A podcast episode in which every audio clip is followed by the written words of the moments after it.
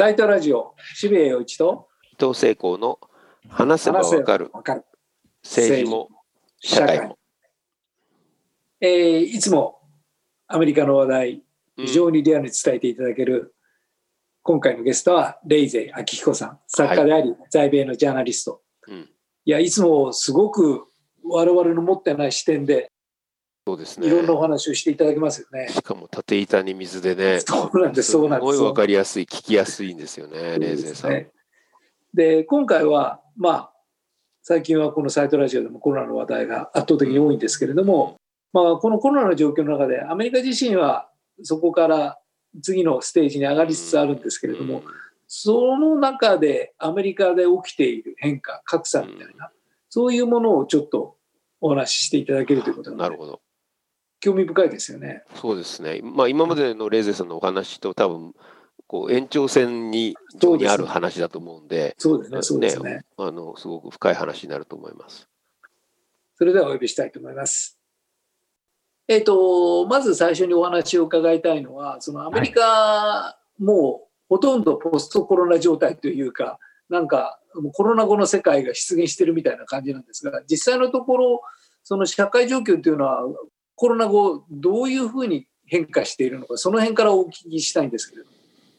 まずですね、今日現在っていうか、まあ、今の状況なんですけども、おっしゃる通り、本当にコロナ後っていうふうにみんな思っちゃってるんですね。ただ、は実際のところはやっぱりデルタ株がじわじわ来てるので、だからイギリスみたいな現象、つまりその、うん。ワクチン打ってない若い人たちの間では、少し感染がまた戻ってきてる感じがあって。おー。なんとも言えないんですが、ただ、あの我々みたいにちょっと冷静に見てる見るとそうなんですけども、あのアメリカの社会の雰囲気ということではもう、あのまさにですねコロナ後だと思っちゃってみんなやってますんで、うん。一応それを前提にお話をすると、あの2つのことが言えると思うんですね。一つは、はい。やっぱりものすごくやっぱりこれが格差が、まあ、拡大してきてると。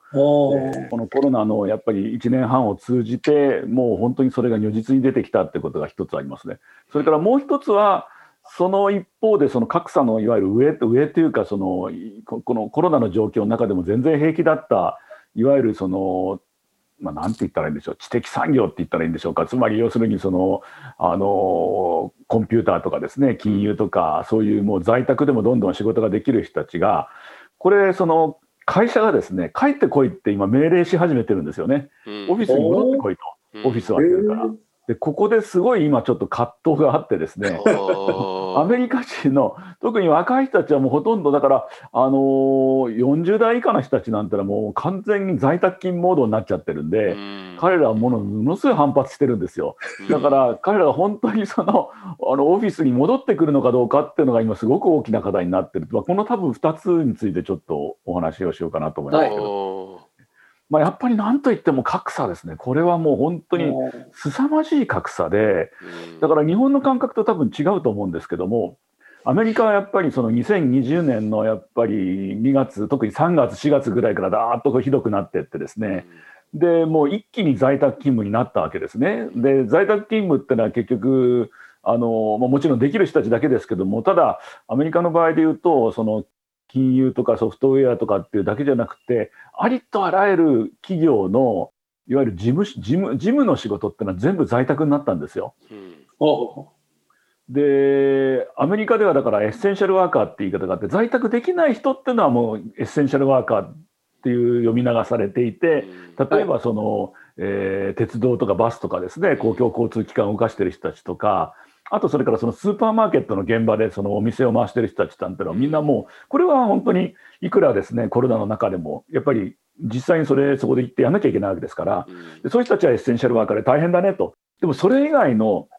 いわゆる事務仕事っていうのはもう完全にうちでやりましょうっていうことになってみんなできちゃったわけですね。うんで何が起きたかっていうともうその一番だからそのびくともしないわけですよ。例えばそのそれこそ GAFA って言われてる Google とかマイクロソフトあのマイクロソフト違いますけど Google とか Apple とかああいう人たちはとにかくもう100%で家で仕事していてで仕事が100%回ってで企業の業績は全然痛くも痒くもなく株価は続けみたいな状況になったわけですね。だからボーナスもボンボン出るし。で彼らは何を言ってるかっていうと結局なんだできちゃうじゃないかと。うん。いう話。で経営者の人たちは何を言ってたかっていうとやべえな、これ生産性良すぎるぜと。人でも減らすべかみたいな、そんな感じもあったわけですよ。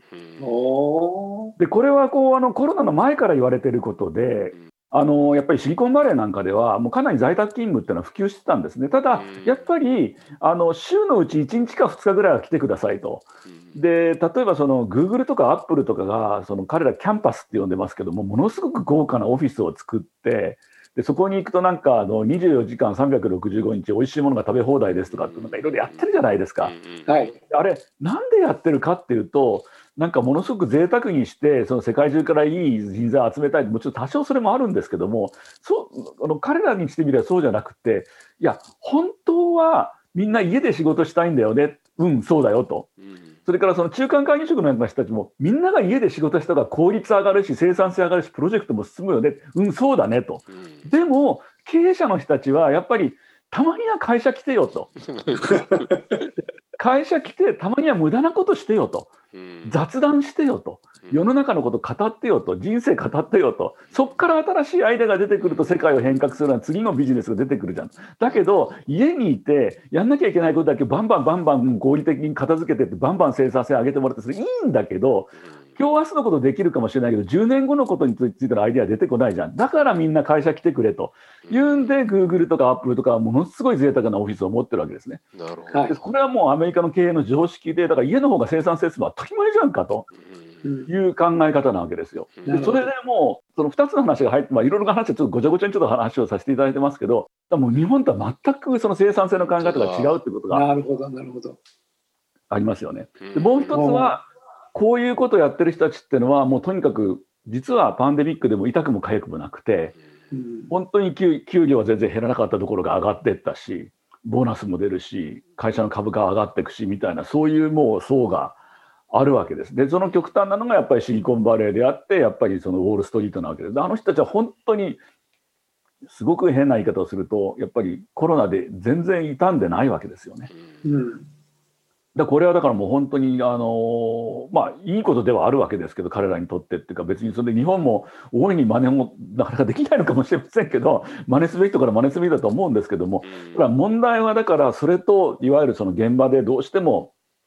回さなきゃいけないと。例えばどうしてもその食料品のスーパーで働かなきゃいけないとか。でどうしても例えばその鉄道を動かさなきゃいけないとか。あるいは一番極端なのはそのレストラン業界ですよね。だからニューヨークなんかだったらレストラン業界のうち多分おそらく30%か35%ぐらいは廃業しちゃってますから、ものすごい数の失業者の人たちが出たわけですけど、でこの格差ってのはやっぱものすごく大きいものがあって、でもうすもう凄まじい形でアメリカの格差っていうのをコロナは浮き彫りにしたなということが言えると思うん。ですね。それはもう社会的な問題として生まれてきてるんでしょうか？それともそのいわゆる失業者に対しては新しい仕事がある意味そのなんか生まれてきてそれなりに社会的な循環が進んでいるのか？それともただひたすら格差が広がっていくだけなのか？どうなんでしょうか？あそれがですねそのだから結局その物理的っていうかお金の面では実はある程度のことができていて一つはそのパンデミックの間で本当にその現場の仕事が止まってる間っていうのはすごいお金を流したわけですよね。ですからその、はい、いわゆる給付金のようなものを例えば企業の側にはやっぱりそのもう本当に休業しなきゃいけないところにはものすごいお金を流したわけですよ。それから同時にその失業してしまった人に関してはいわゆるその普通の失業手当ってありますよね。つまりそのそれまでもらってた給料のあの70%とか80%とかそういうのをですね失業手当って形で出すわけですけどもそれにプラス上乗せして1週間300ドルですから1か月で1200ドルですか？だからすごい金額をボンとこう失業手当の上乗せ金という形でキャッシュで払ったわけですね。ですからあのー、職を失った人たちも生活には一応困らないという形で来たわけです。でそれからもう一つは、今回、その本当にもうポストコロナって雰囲気になっちゃってますんで、ものすごい勢いであっちこっちでその採用してるわけですよ。ですからレストラン業界なんかでももうとにかくどんどんどんどん人が欲しい、それからあのいろんな小売店なんかもどんどん開けてますから、とにかく人人の人材の争奪戦ってことになっていて、でプラスその最低賃金も上がりつつありますから、まあ、そういう意味で言うと、まあ、今、今仕事しようと思えば仕事あるし、それそこそこの給料ではあるわけですね。ですから、表面的にお金という意味では、その失業してる間もやっぱり政府からガンガンガンガンお金のあの支援があったしで今はどうかっていうともう本当に仕事はたくさんあるわけですよ。で給料もどんどん上がってってるわけですね。ただ問題はやっぱり心の奥底のところどこかにですねやっぱりまあ、どうもいろいろ話を聞くとシリコンバレーとかウォール・ストリートの人たちってのはかくもなくてすごい金もらってコロナの間も全然痛くも痒くもなくてやってきてるらしいと。で俺たちはやっぱりそれは金ももらえたけど生活回せてはいるけどもうあんなに嫌な思いしたし本当にこれからどうなるか分かんないみたいなこともあったし大体とにかくやっぱりそのあの民主党の知事とかがレストラン閉めやがったしバカ野郎とかですね。マスクしろとか言ってこんちきしろとかですね。そういうのがものすごくやっぱり渦巻いてるわけですよね。ですからそのか そのなんていうかこうお金は確かに確かにその救済という形で回ったしで今日現在は仕事戻ってきてますけどやっぱりなんて言うんでしょう、人の、人の名誉っていうのかな？なんて言うんでしょう？俺たち現場で汗流してきたぜとかですね。あるいはやっぱりレストラン業界誇り持ってやってきたぜとかっていうような人たちに関して言うと、やっぱり、なんかちょっとこのアメリカってどうなっちゃったの？みたいな、なんかそのコロナのあれは何だったんだ？みたいなのはあって。で逆にその人たちがこう二度とああいうことをやらせたくないとだからこの程度の病気でマスクとか冗談じゃねえとかこの程度の病気で その休業とか冗談じゃないとかっていうふうに思ってるっていう可能性は非常に強くありますよね。でまたそこがちょっとこうアメリカの病んだ部分でなんかやっぱり保守的な州に行くと本当はワクチンがあの注射が痛いから行かないんですけど 酔っ払って喋って何喋ってるかというと彼らはですねバカ野郎あんなワクチンなんて弱虫が行くんだよと。俺様なんて元気で健康なんだから、いつもなんかジム行って汗流してるし、まあジム行ってあのコロナ移してるかもしれませんけど、とにかく俺はもう強いんだからワクチンなんか打たねえんだバカ野郎って、あんなの打つのは弱っちいやつなんだみたいな、そういうことを喋っていて、ですから本当にその保守的で、例えばその過去2回の選挙でトランプに入れた人がものすごく多い州なんかを中心にワクチンの接種率が恐ろしく低いわけですね。で40%台とかあるいはその軍単位で見ていくともう本当に保守的な真っ赤っかな軍なんかいくとワクチンの接種率30%とかですね。でワクチン余っちゃってしょうがないから打ったら 100, 100ドル上げるよって言っても来ないみたいなですね。でそういうところで今その何が起きてるかっていうともうガンガンガンガンレストランを開けてスポーツジムを開けてみんなでもうポストコロナだイエーイってやってるわけですけども、うん、デルタ株がどんどんどんどん広がってるみたいなそういうその状況があるわけですね。なかなか複雑ですね。だからよ、ポストコロナっていうかコロナによってその格差が広がったっていうそういう簡単な話じゃないんですね。その分断が広がったって感じですね。どちらかというと。おっしゃる通りですね。ですから、だからそのまさにコロナに対する視線も分断があってですね、例えばそのシリコンバレーとかウォール・ストリートの人たちっていうのはもう家で仕事ができるっていうのは、まあ、だから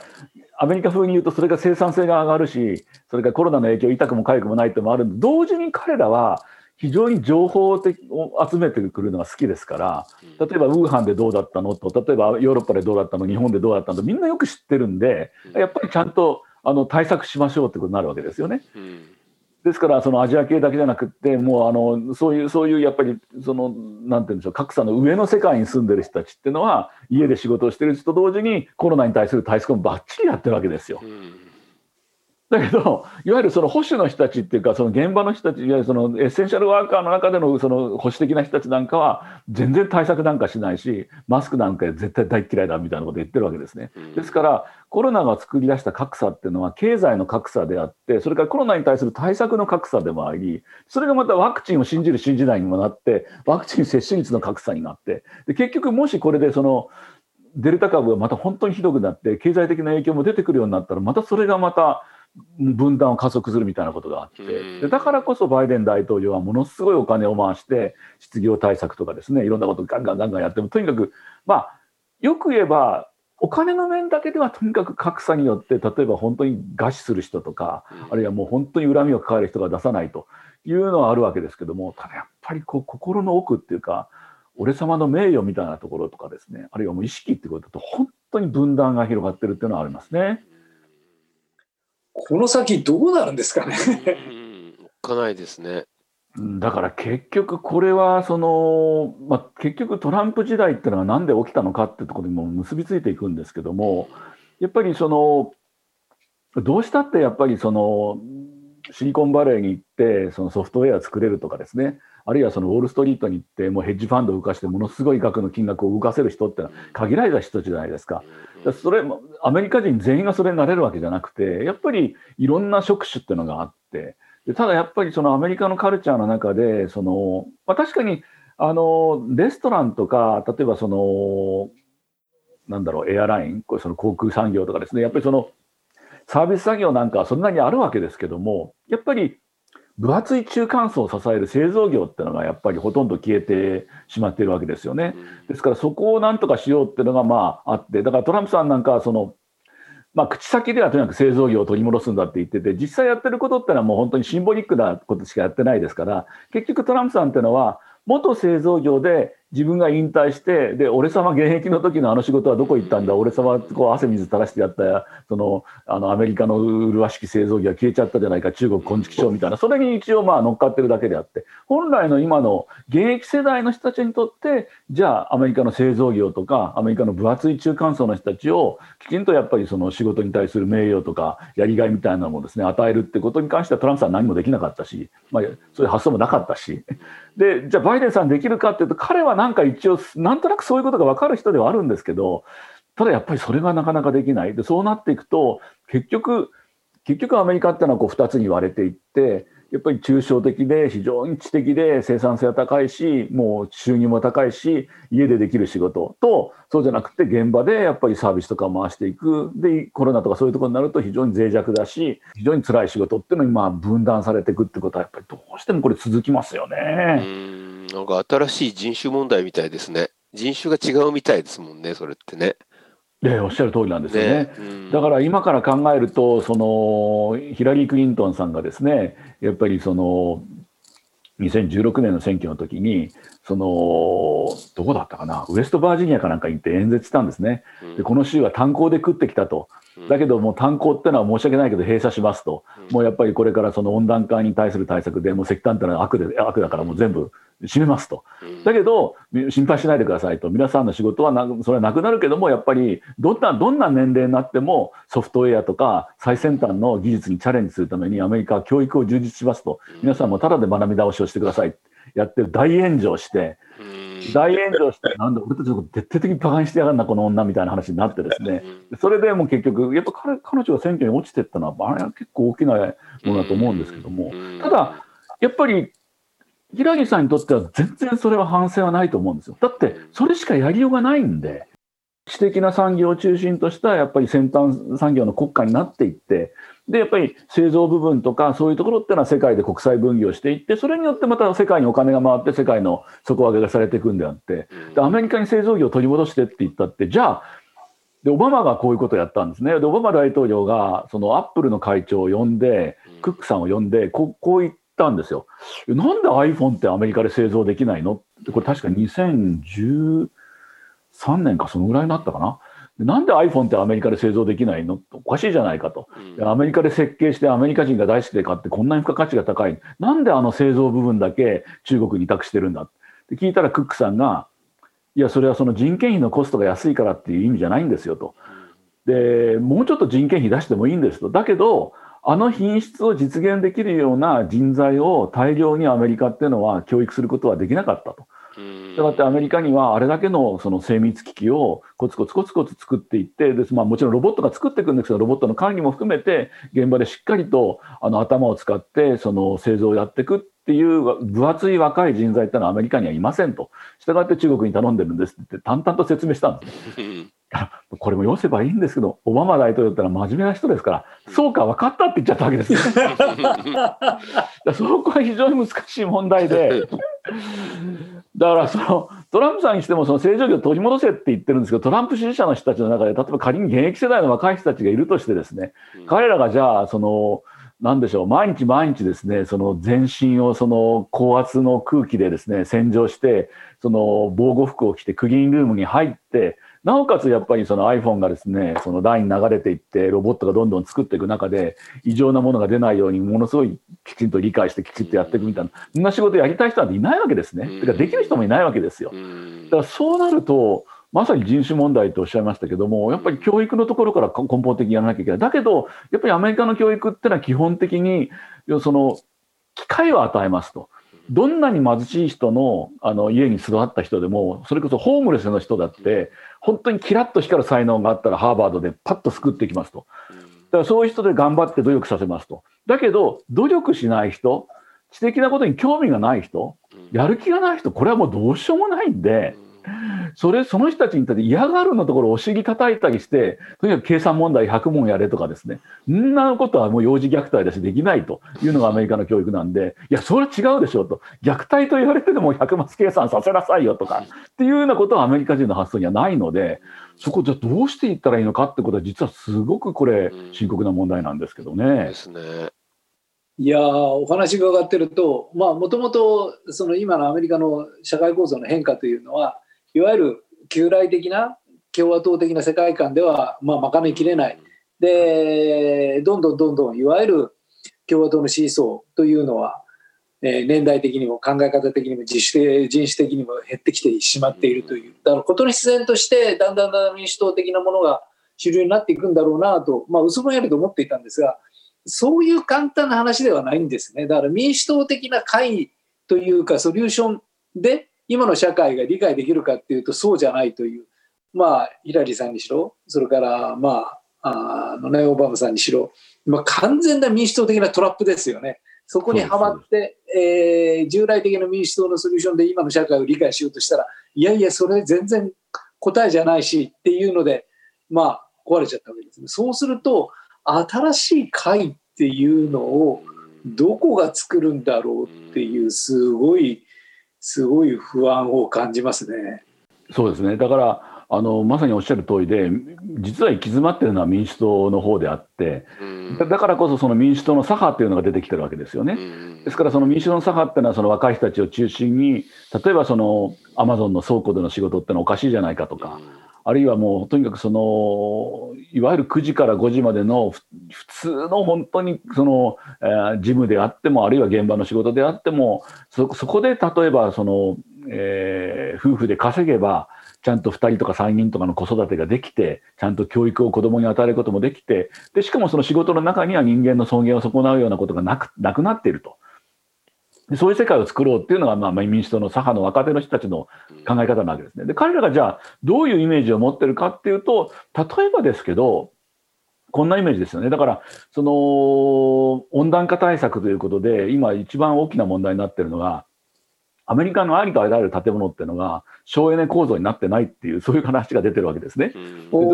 そう。あの北米ってやっぱりその暑い時はめちゃめちゃ暑くて今回熱波でですね、えー、結構その西北部の方ですごい被害が出たわけですけどでものすごく暑くて冬はものすごく寒いんでやっぱり冷暖房ってどうしても必要なんですよね。でまあもちろんそのアメリカ人はその冷房は強めにかけるし暖房は強めにかけるしものすごくエネルギーエネルギーの無駄遣いはしてるんですけども仮にそれをやめるにしてもとにかくその建物の構造が良くないんでエネルギーが無駄になってるとこれをやっぱり断熱材とかきっちり入れてそれからやっぱりそのえー、建物を作るにしても、いわゆるその排出ガスが出ないような作り方にして、環境に優しいような作り方にして、とにかくアメリカ全体で、ありとあらゆる建物を、いわゆるその環境フレンドリーな建物に建て替えることによって、そのものすごい食を生み出そうと。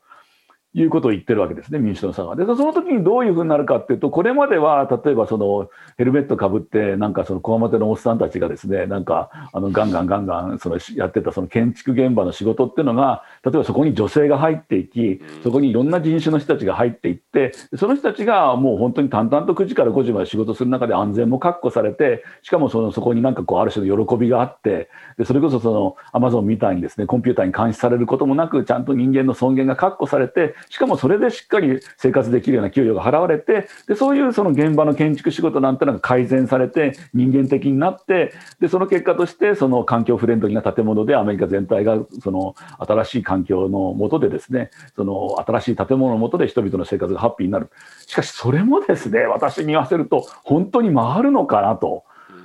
難しいですよね。そんなに美しい話じゃないと思うんで。結局ぜぜ全部省エネ住宅になった後はどうするんだろうね。そうですそうですそうです。まあ、もちろんそうですよね。で、だからそれはやっぱりその、でまたメンテナンスするんだとかあるのかもしれないけど、ある、あるレベルになってったら、かなりの部分をロボットが担っちゃうと思うんですよ、やっぱり。そうですね。そういう中で結局人間の役割っていうのは知的な部分に限定されていくみたいな流れっていうのはもう本当にその中国が悪いとかって言ってる以前にももっとすごいスピードでそのいわゆる自動化ロボットの技術っていうのはどんどん進んでいくわけでそうするとやっぱりなんて言うんでしょうね。もっと違う発想を持ち込まなきゃね。ただそのもう一つの発想としては例えばベーシックインカムみたいな主張もあるわけですよね。はい、はい、これやっぱりあの今回、ニューヨークの市長選でアンドリュー・ヤンさんっていうその大統領選挙の時からずっとベーシックインカム主張している彼、ね、まあ、彼もちょっと変な形なんですけど、まあ、選挙失敗してしまってあの撤退しましたけどもなかなかやっぱりアメリカ人ってのはやっぱりなんて言うんでしょうね、その保守的な人も含めて、ベーシックインカムってのはものすごくやっぱり嫌うみたいなところがあって、やっぱり努力したやつが、努力したやつが、やつがいいんであって、やっぱり俺の俺の生活は俺が守るとかっていうのがなんかあってですね、なんかやっぱり政府から金だけもらうのはなんか昆虫賞みたいなのあるわけですよね。だからその辺の人々のそういう名誉を満足させながら、しかし全全米でその3億、5000万近くのですね人口をですねやっぱりみんながこう生活できてなおかつ単にそのぶら下がってるだけじゃなくってしっかり一人一人がやっぱりこう社会のそれぞれの部分でですねそのやりがいを感じさせる社会ってなかなか難しいなということを感じさせられますよね。確かに、やっぱりあの今ちょっと前に、えー、経済の専門の方からのお話を伺ってコロナが一体どういう役割を果たしたかっていうとまあ、基本的にコロナは何も変えてないと。で今ある社会の状況の変化を加速させてしまっただけだっていうっていうその経済的な分析をしていただいたんですけれども今のお話を伺ってるとそれと同じことはやっぱり社会構造的にも政治構造的にもあるんだなという、えー、本当に加速してしまった感じですよね。うん、そうですねですからそのまあだから加速加速というのはもしうまくいったとして加速なんですけども逆にうまくいかないとしたらこう加速したっていうよりももうコロナがその今の社会の問題をもう赤裸々にこう暴露したっていうか浮き彫りにしたとかってそういう感じですよね。そうですからまあだからその本当にその在宅勤務みたいなことで言えば加速したんだろうしで分断ってことだったら加速したし、まあ、格差ってことだったら加速したまさにそうなのかもしれませんね。ただやっぱりそのその先にこうソリューションというか解決策が見えないんで、まあ、下手をするとだから今の社会の問題点をガバッとこうなんていうか明らかにしてだけどそのままでもう下手すると停滞するみたいなそんな状況もありますね。そうですねだからその歪みをなんかどんどんどんどん加速してしまったというか増幅してしまった増幅じゃないんでしょうねきっとなるべくしてなってしまっているっていう感じなんでしょうね。あおっしゃる通りだと思いますね。そういうスピードが増してるんですね。はい。いやーなんか厳しいですね。わかりました。えっ、ー、とすごくリアルなお話今回もありがとうございました。ありがとうございます。いいどうも。